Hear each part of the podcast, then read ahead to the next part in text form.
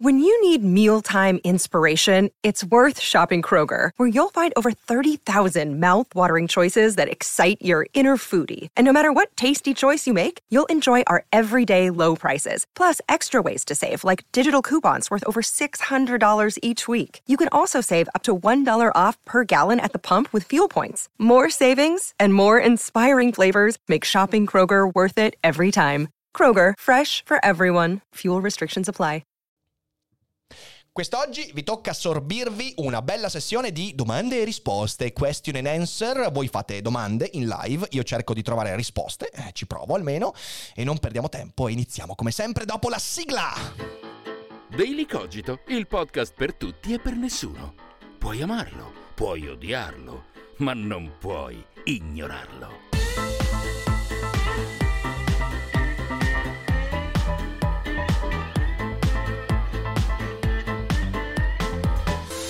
Bentrovati a una nuova sessione di domande e risposte, quel tipo di format che nasce quando o non ho il tempo o non ho la concentrazione di preparare la puntata del Daily Cogito. In realtà è dovuto al fatto che sono due giorni in cui mi sento annichilito, in quanto ho fatto domenica questa andata e ritorno in giornata a Torino per il Salone del Libro. Vi ho incontrati in tanti, siete stati bellissimi, fantastici, eh, e però non ho più l'età. Io l'ultima volta che ho fatto un'andata e ritorno a Torino era il 2016 ed è andato tutto liscio e l'ho fatto come se fosse ancora il 2016. In realtà poi mi sono ricordato che sono passati sei anni e io sono invecchiato e no, non va più bene così. Ma non tergiversiamo perché abbiamo tante domande nate soprattutto su Telegram ma anche dalla chat eh, su Twitch e quindi lanciamoci subito. Anzi no, prima di fare questo voglio ringraziare lo sponsor di quest'oggi, ovvero NordVPN. NordVPN è ormai partner storico di Daily Cogito, si tratta di un servizio VPN fra i primi al mondo e ti permette di avere qualche vantaggino interessante nell'uso di questa piattaforma,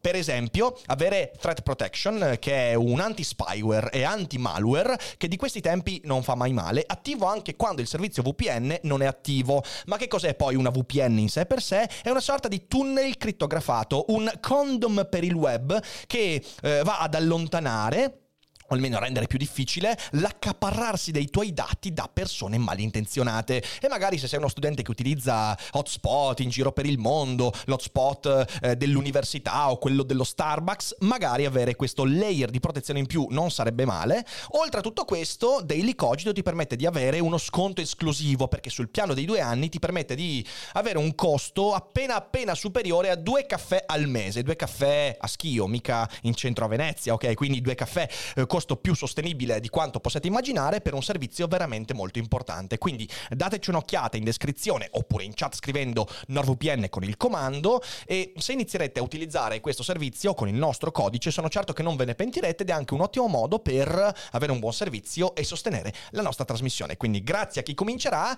e grazie a NordVPN. E adesso veniamo veramente alle vostre domande. Io vado in ordine, non le ho lette preventivamente, quindi le prendo così. Michele Fontana dalla mia chat di Patreon chiede domanda che mi frulla in testa da un tot, poco filosofica e molto pop. Hai visto quanto è brutto Lovecraft Country? E se sì, perché è così brutto? Ci sono modi peggiori secondo te di celebrare HPL di una serie del genere? Se sì, quali, a parte quello che hanno fatto a Fondazione di Asimov? Allora, Michele è un po' incazzato con queste produzioni. Allora, io di Lovecraft Country ho visto soltanto la metà della prima puntata, mi sono sentito oltraggiato e quindi ho detto non fa per me. Fortunatamente, insomma, ho talmente poco tempo da non potermi dedicare a cose che non catturano in modo abbastanza immediato la mia attenzione, anche se a volte cerco di dare un un paio di puntate, eh, diciamo così, di, di, di, vantaggio per capire se sto guardando qualcosa che vale la pena di essere visto, con Lovecraft Country ho capito subito che non c'era spazio. È una roba veramente orribile, è usare Lovecraft, intanto non utilizzando la paura di Lovecraft, cioè nel senso non c'è nulla di Lovecraft se non il nome. Eh, è una serie che cerca di colpire l'attenzione, perché adesso Lovecraft va tanto di moda, da quando sono scaduti i diritti, tutti quanti producono roba su Lovecraft però è veramente infima. Sono meno in disaccordo con Fondazione di Asimov eh, perché in realtà si tratta di una produzione... Allora, mettiamola così, quando mi chiedo cosa avrei fatto di diverso io per trasporre eh, Fondazione di Asimov in una serie Ti dico, no, non lo so. Cioè, alla fine dei conti è una produzione di altissimo livello dal punto di vista eh, visivo, dal punto di vista anche registico. Eh, ci sono alcune scelte che io mh, mm, ho apprezzato molto, anche alcuni compromessi, non voglio fare nessuno spoiler, che ho apprezzato molto, altri che ho apprezzato meno. Però ecco, non mi sento di distruggerla del tutto. Eh, io la guarderò la prossima stagione, eh, quindi non è che mi abbia proprio oltraggiato. Lovecraft Country sì, è quello è proprio una schifezza. Però insomma, Fondazione di Asimov eh, mi sento di salvarla. E, e, questo è quanto. Poi c'è Luca. Eh, Luca chiede: Ti sei informato su Giuliano Logos, del quale avevo accennato qualche giorno fa in chat? La risposta è no. Nel caso, un consiglio spassionato eh, che do è di andare a vedere il suo spettacolo Möbius. Eh, molto interessante perché è strutturato tipo libro game, ovvero la trama è decisa dal pubblico sulla base di scelte che pone lui in diversi punti dello spettacolo, solo che è uno spettacolo di poesie. Peraltro ha un incipit molto simile al tuo monologo Quanti giga pesa Dio. Eh, guarda, mi sono segnato stavolta per davvero il nome, mi informerò e poi mh, verrò a dare un'occhiata e ritornerò a te. Eh, poi c'è Marcus eh, che chiede uno, mi piacerebbe molto vedere Dario Bressanini ai Cogito Studios. Quando lo inviterai e il tuo collega filosofo Adriano Palma. Allora, Dario l'ho incontrato a Torino al Salone del Libro questo weekend. Sono stato molto contento di vederlo mh, affaticato, ma in forma, eh, perché insomma eh, sono stato molto in pensiero per Dario, che ritengo una bellissima persona e, eh, di cui ho grande ammirazione, quindi sono stato molto contento di riuscire a scambiarci quattro chiacchiere. Eh, siamo d'accordo di sentirci in questi giorni per portarlo ai Cogito Studios, ci proveremo e speriamo entro la fine di questa stagione di riuscire a farci una bella chiacchierata. Su Adriano Palma, anche lì mh, mm, per vie traverse ci siamo sentiti, però dobbiamo ancora individuare delle modalità, come sapete lui abita all'estero, quindi è un po' più difficile, ci proveremo. Seconda domanda di Marco. Marcus, adesso che hai ripreso la mano eh, con la chitarra, puoi portarla con te nei monologhi itineranti e fare tipo Ezio auditore quando faceva il menestrello a Costantinopoli in Assassin's Creed Revelations. Eh, allora, nella mia prospettiva futura c'è la possibilità di fare dei monologhi accompagnati da musica, ma non sarò io a suonare, eh, perché comunque io sono il classico chitarrista da spiaggia, no in realtà non è vero, chitarrista meditativo, ma non mi metterei mai a suonare la chitarra in pubblico, al massimo posso farlo ogni tanto in live con voi, ma non a teatro, non è il mio.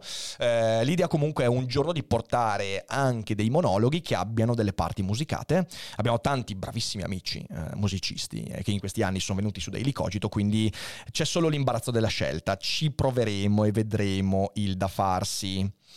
Eh, Irene mi dice io non ho una domanda ma se posso vorrei proporre un ospite che probabilmente non ci azzecca nulla ma mi piacerebbe davvero vedere i Cogito Studios. È una ballerina di danza classica che avendo perso il lavoro in compagnia a causa del covid si era inventata come youtuber. Secondo me potrebbe portare un bel contributo in una discussione sulla danza come forma di espressione ma anche sul fornire, sul confine tra body shaming e fisico che deve essere funzionale a una certa disciplina. È un argomento che le sta a cuore e ha trattato sul proprio canale. Su YouTube si chiama Lea Ballerina. Eh, allora eh, Irene io non conosco questo questo canale.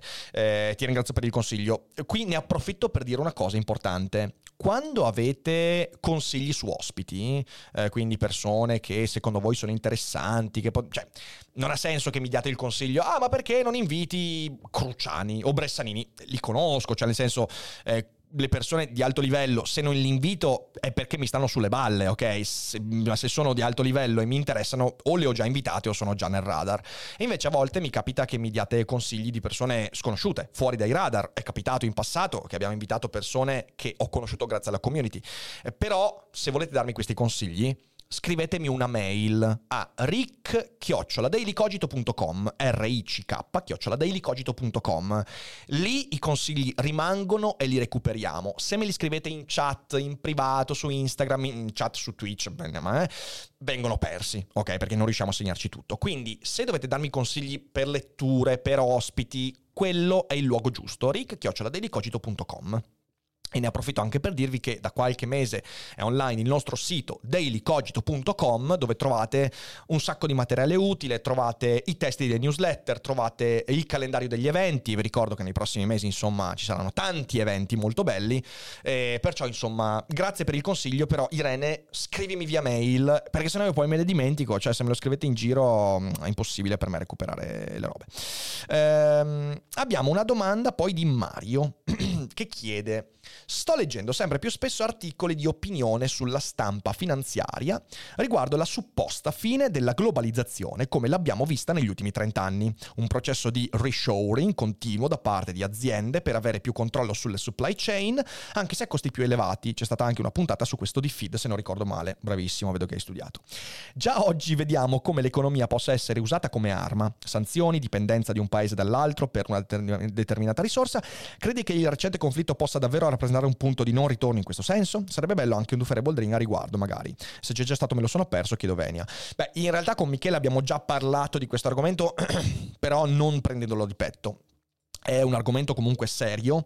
Eh, io so che l'opinione di Michele è che eh, l'evento della guerra in Ucraina sarà dirimente molto più rispetto alla pandemia eh, e questa mattina proprio su Feed abbiamo fatto una puntata eh, dedicata alla crisi alimentare eh, che è stata una puntata tosta, ok, molto tosta, perché ci ha ricordato che sì, potremmo essere di fronte a un cambio serio di sistema di distribuzione e anche di modalità con cui costruiamo la nostra rete economica.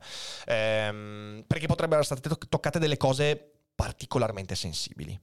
Eh, vi consiglio intanto di recuperare il feed. Eh, il feed è quello che si è tenuto in live lunedì 24 maggio alle 12 e che troverete su Spotify, Amazon Music e Apple Podcast a partire dal 25 maggio alle 12. Oppure lo potete trovare tranquillamente su Twitch in differita se siete abbonati. Eh, quindi sì, secondo me la guerra in Ucraina rischia e in realtà ha già cambiato alcuni equilibri determinanti. E verso dove si andrà questo non te lo so dire perché poi cosa vuoi?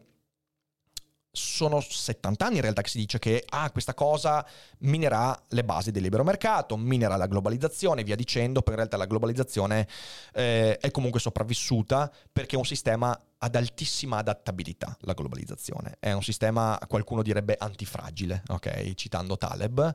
Eh, e quindi, secondo me, c'è la potenzialità di adattarsi e adattarla anche a questo nuovo contesto. Certamente l'infragilimento dovuto alla concomitanza di questi due accadimenti, la pandemia e adesso la guerra, potrebbe essere un banco di prova veramente determinante. Però non so, io non ho la sfera di cristallo, quindi non ti so dire cosa succederà. Posso dire che sì, forse la necessità di adattamento questa volta potrebbe essere ancora più forte. Staremo a vedere. Consiglio di recuperare comunque il feed in cui abbiamo parlato della crisi alimentare perché è molto molto interessante. Eh, Lelouch chiede la mia domanda è questa. Pensi che esista una genuina distinzione fra filosofia e scienza? Articolo meglio ciò che intendo. Certamente, prima della nascita della scienza moderna, anche ciò che oggi considereremo una teoria scientifica era prodotta da figure che consideriamo filosofi. Mi chiedo però se tanto in passato quanto oggi non sia sempre possibile trovare aspetti prettamente filosofici e aspetti prettamente scientifici di certe questioni, non di tutte, penso che alcune siano praticamente solo scientifiche o filosofiche. Me ne vengono in mente diverse, ma forse le più chiare sono le questioni etiche. Non c'è dubbio che siano le scienze a dirci perché assumiamo certi comportamenti o perché sono sviluppate certe pratiche culturali. D'altra parte, mi pare che la semplice descrizione di queste pratiche non esaurisca i problemi etici che sorgono quando ci chiediamo se esse siano giuste o sbagliate. Alcuni sostengono che in realtà anche queste sezioni filosofiche prima o poi verranno inglobate da parte della scienza e la filosofia si durerà a chiarificazione concettuale di problemi scientifici scientifici. Benissimo, perfetto.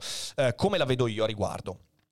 Allora, io sposo Uh, abbastanza appieno quella visione espressa da, per esempio, Peirce e tanti altri, secondo cui la filosofia si fonda su un equivoco.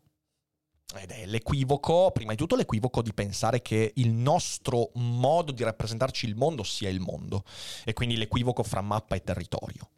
E poi anche un equivoco linguistico, ma non un equivoco linguistico tipo che fraintendiamo le parole, no? il fatto che il linguaggio è un equivoco, che il linguaggio è equivoco, che il linguaggio non corrisponde mai all'oggetto che designa. E in questo iato, fra la realtà e la nostra rappresentazione, si installa la filosofia.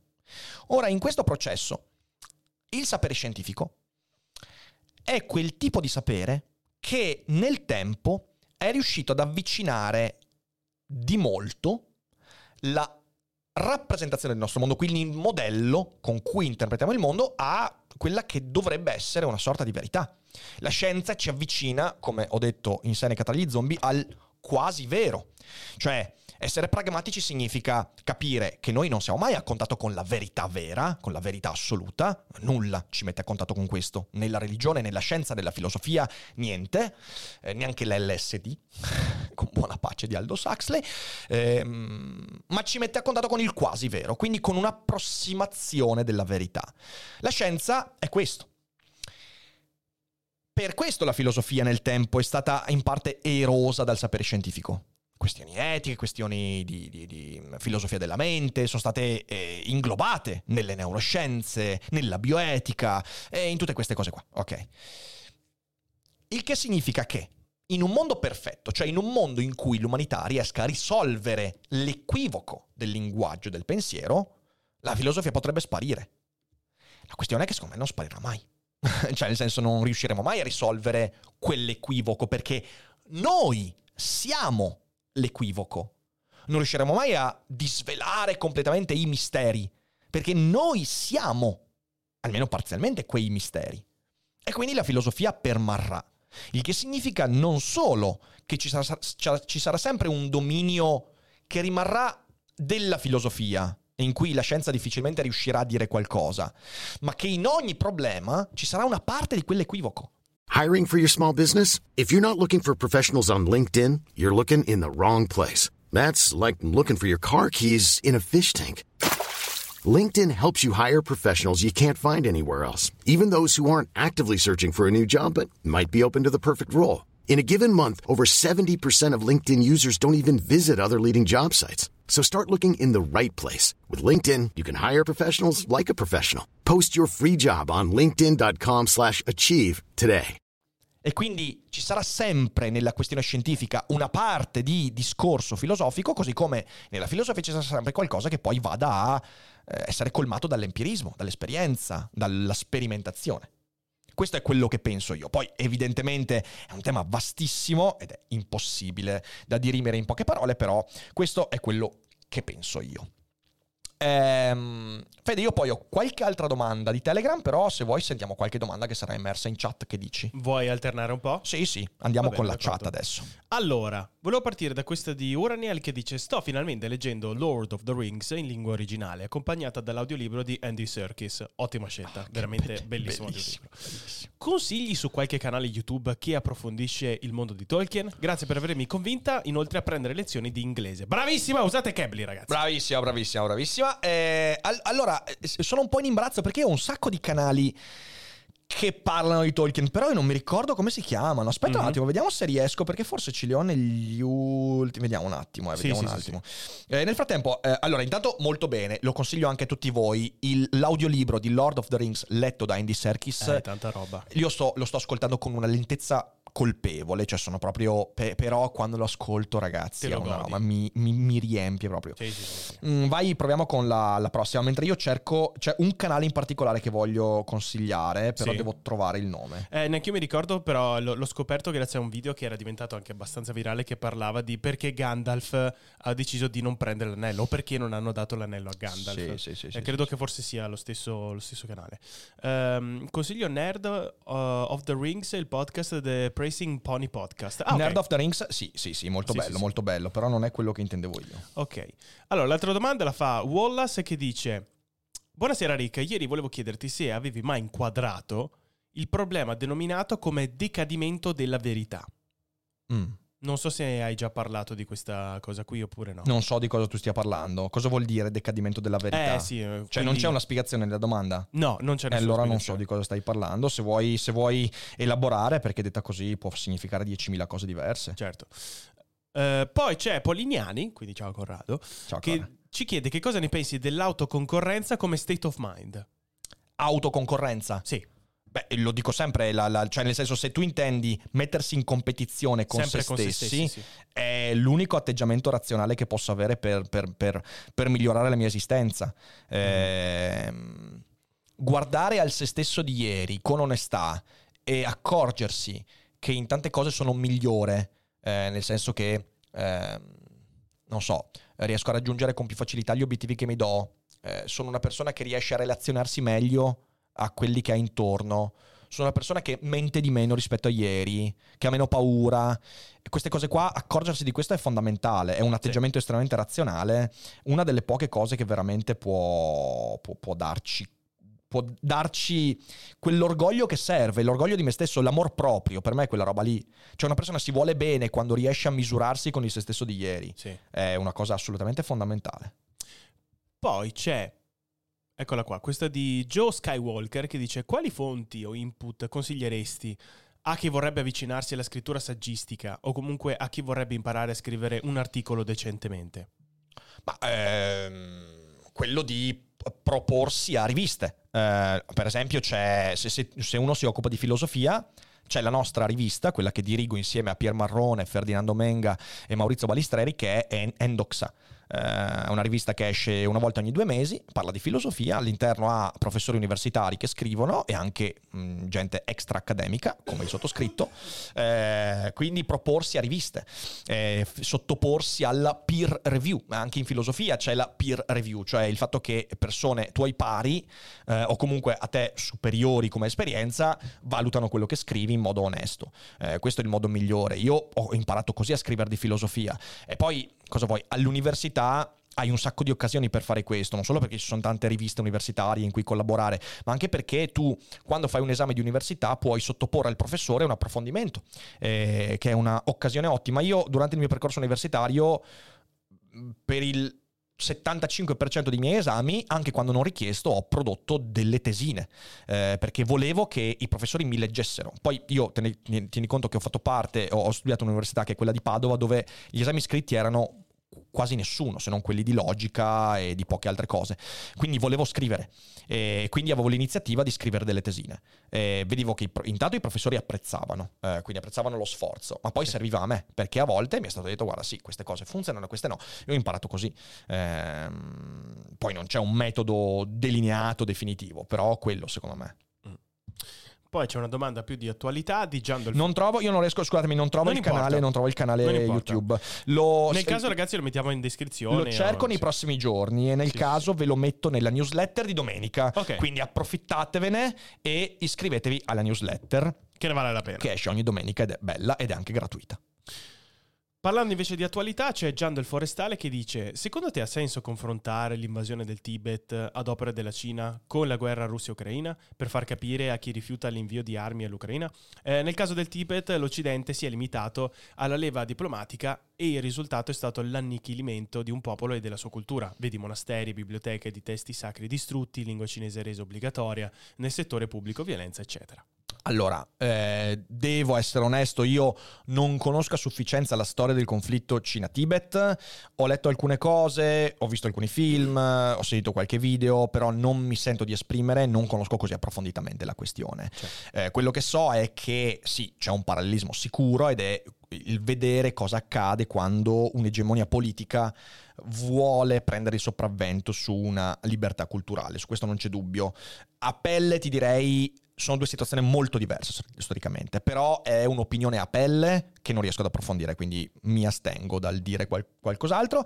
Ringrazio a Ionos per i 15 mesi, grazie a Giovanni per i 300 bit, Grazie, grazie a Vito Juvara per il ride, Eh. benvenuti, ci siamo persi il Grazie. ride, grazie mille, grazie a tutti quelli che stanno abbonando. Vi ricordo, ricordo a tutti voi, anche quelli che stanno ascoltando in differita, che un ottimo modo per soste- sostenere il nostro lavoro è abbonarsi a Twitch. Tantissimi utenti si abbonano a Twitch anche senza seguire le live perché dicono, vabbè, tanto seguo ogni giorno Daily Cogito anche in differita, se riesco, il mio abbonamento, magari anche quello Prime, che a voi non costa Che nulla, lo spendo per Daily Cogito, perché è un ottimo modo per non farci finire sotto un ponte. Quindi grazie mille, siamo su- abbiamo superato di nuovo i 1400 abbonamenti attivi, che è sempre un grande risultato. Però possiamo migliorare, sotto ponte. possiamo migliorare, possiamo migliorare. Ehm, ok, vai con la prossima domanda, Fede, poi torno a quelle di Telegram. Ok. C'è Riccardo Vicari che dice: Rick, il fatto che il progresso della scienza smentisce molti elementi della fede cristiana da un lato ontologico, può darsi che il cristianesimo rimarrà soltanto il suo connotato etico e quindi non sarà molto diverso dagli educatori laici? No, allora io non credo che la scienza smentisca eh, il cristianesimo, semplicemente perché la scienza non può smentire l'immortalità dell'anima, la scienza non può smentire l'esistenza di Dio. Ricordiamoci che eh, non è il ruolo della scienza quello di smentire le ipotesi metafisiche. Non, non, devi vedere la scienza in questo modo perché altrimenti hai una immagine un po' distorta della scienza. Ehm, la scienza produce ipotesi che sono vere fino a prova contraria, che è il concetto di falsificabilità di Popper. Da questo punto di vista, per quanto io possa avere contatto con la meccanica quantistica, per quanto io possa avere contezza di come funziona il cervello umano, eh, tutto ciò non mi porterà mai a dire allora Dio non esiste allora l'anima non esiste, allora l'anima non è immortale, allora non è così. Eh, la persona appassionata di scienza può dire la scienza mi fornisce sufficienti indizi sul mondo da non dover fare ipotesi metafisiche, che è una cosa un po' diversa. Quindi tu puoi dire da appassionato di scienza sento che le ipotesi della religione non fanno per me. E credo che sia un po' quello che cerco di dire anch'io. Eh, sento, bisogno, non sento il bisogno di un creatore quando l'evoluzionismo mi ha dato una descrizione così magnifica e straordinaria e poetica e credibile dell'evoluzione della vita, non sento il bisogno di dire ok, ma chi è che ha creato tutto questo? Molto semplicemente. Ma non è che Darwin non ha mai smentito eh, la creazione del mondo. Anzi, tieni conto che ci sono tanti evoluzionisti che in qualche modo portano avanti l'idea che ci sia comunque un creatore, un intelligent designer, perché il ruolo della scienza non è quello di smentire la religione. Il ruolo della scienza è quello di dare una descrizione del mondo sufficientemente credibile da rendere superflue le altre ipotesi. Per questo la scienza non eliminerà mai del tutto la religione. Cioè non è, non è la scienza... Eh, vedete, qui, qui rientra il discorso che facevo prima. Non è il sapere scientifico che ci permetterà di emanciparci dall'autorità religiosa. Quello è il ruolo della filosofia. La filosofia che, accettando e riconoscendo eh, l'importanza e la funzione della scienza, può produrre un discorso umano che renda superfluo il discorso religioso.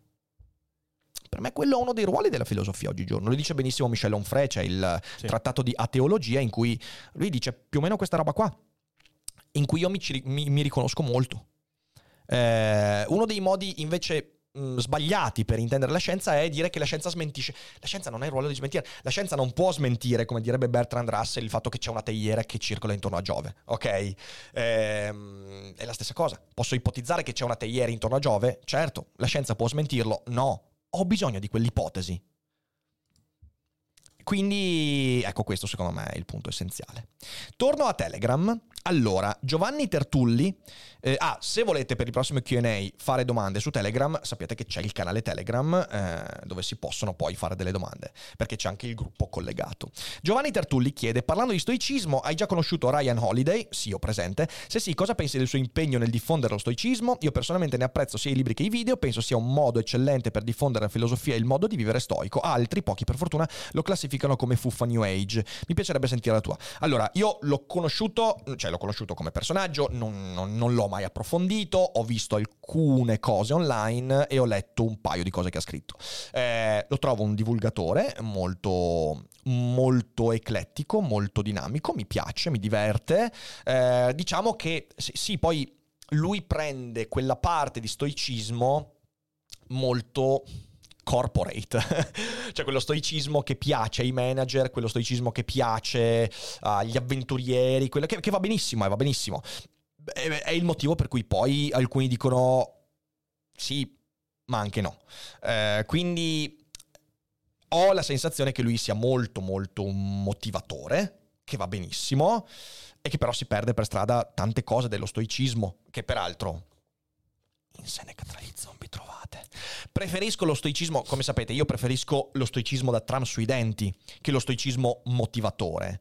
Eh, preferisco lo stoicismo che ti dice guarda che muori, o come dice Romina Falconi, magari muori, ok? Cioè nel senso, preferisco quello stoicismo che lo stoicismo che ti dice ce la fai, dai dai dai che ce la fai, stai duro, stai forte.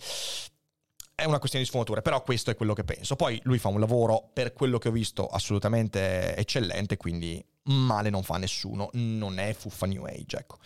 Ehm, Veronica, credo, eh, chiede, io avrei una domanda sul concetto di motivazione e movente, quindi si riferisce al Daily Cogito di qualche giorno fa. Ok. Quando il nostro movente è molto importante, vitale direi, esempio fare attività fisica perché altrimenti il cuore si danneggia, come riuscire a trovare la motivazione giusta?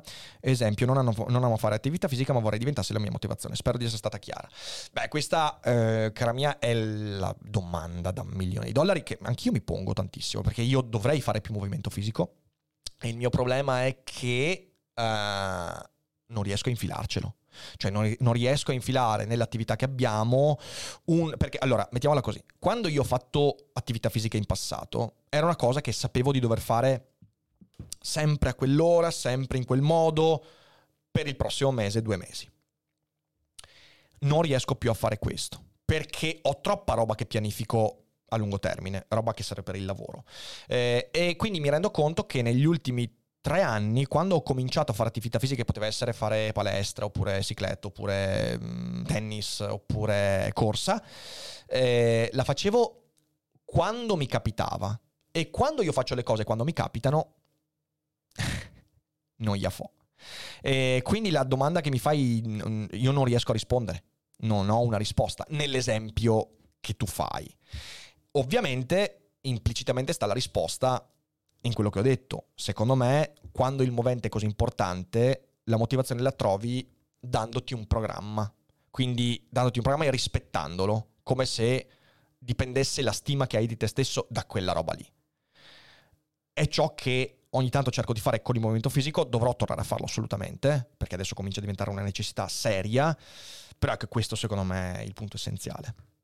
E adesso un bel caffè finito. Perché rischiare di rimanere senza caffè quando puoi abbonarti a Caffè Borbone? Prezzi vantaggiosi, costi di spedizione inclusi, tante possibilità di personalizzazione e l'abbonamento lo sospendi quando vuoi. Decidi tu la frequenza, la qualità, scegli tra le cialde e capsule compatibili e crea il tuo mix di gusti e miscele. Mai più senza caffè con l'abbonamento Caffè Borbone. Tutte le info su caffèborbone.com. Mirko Zanini mi chiede la goliardata più grande fatta all'università. uh, uh. Ehm, ce ne sono tante, eh. Potrei citarti un sacco di roba fatta alle feste di laurea dei miei amici, però non è il caso. Anche perché verrebbero ad arrestarmi, probabilmente. Uh, questa. Feci...